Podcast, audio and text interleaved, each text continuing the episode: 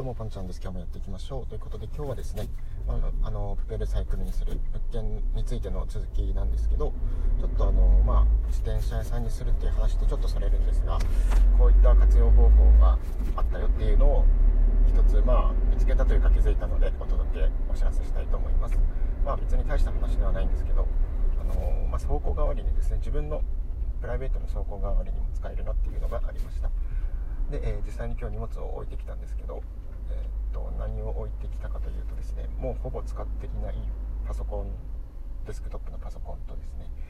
あとは、えっと、ちょっと子供のおもちゃで、えっと、出品をしてメルカリとかで売れるかなっていうものがあったのでそれとであとは、えー、まあ、ちょっと、えー、本ですね、えー、読んでなくて、えっと、ちょっとスペースも取っちゃうような本を少し段ボールに入れて置いてきました。で、まあ、自分自宅にあったらその今言ったものたちもですねかなり場所を取るのであのなくなったらすっきりもちろんしますしあったらあったでちょっとストレスになるようなものなんですけれども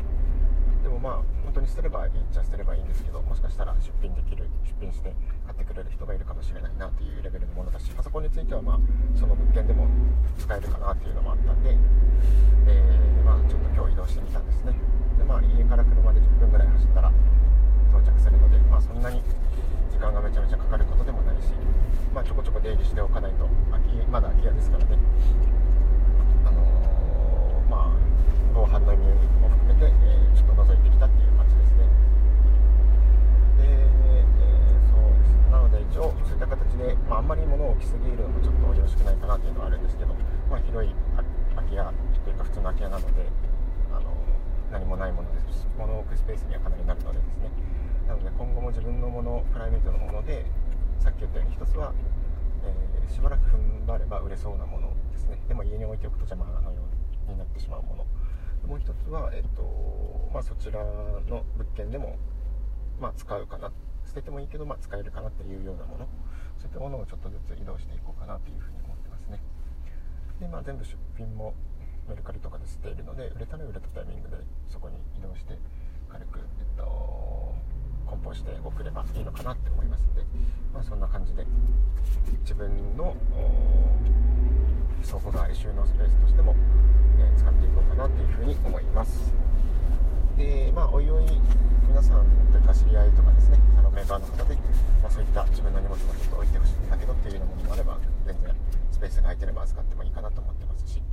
あとは早速あの、まあ、数日は2日前ぐらいに物置っていうサービスがあって本当に、えー、ッチングサービスの物置きバージョンみたいな感じで物を置いてほしい人預かってほしい人とですねスペースが空いててちょっとお小遣い活用したい人をマッチングするサービスがあるんですけれどそこにも登録しましたね。でこれって以前も別のスペースで使ったことがあるんですけどあの引っ越しシーズンのですね、まあ、3月前後ですかね。その辺りに結構利用する人が多くて、まあ、新生活で大学生から就職したりとかですね、まあ、転勤になったりというような形で一時的にその引っ越し絡みで荷物を預かってほしいという人が、えー、去年とかもいたので、まあ、今後投資ももしかしたら、えー、そういったニーズもあるかもしれないなということで早めに登録してみました。とい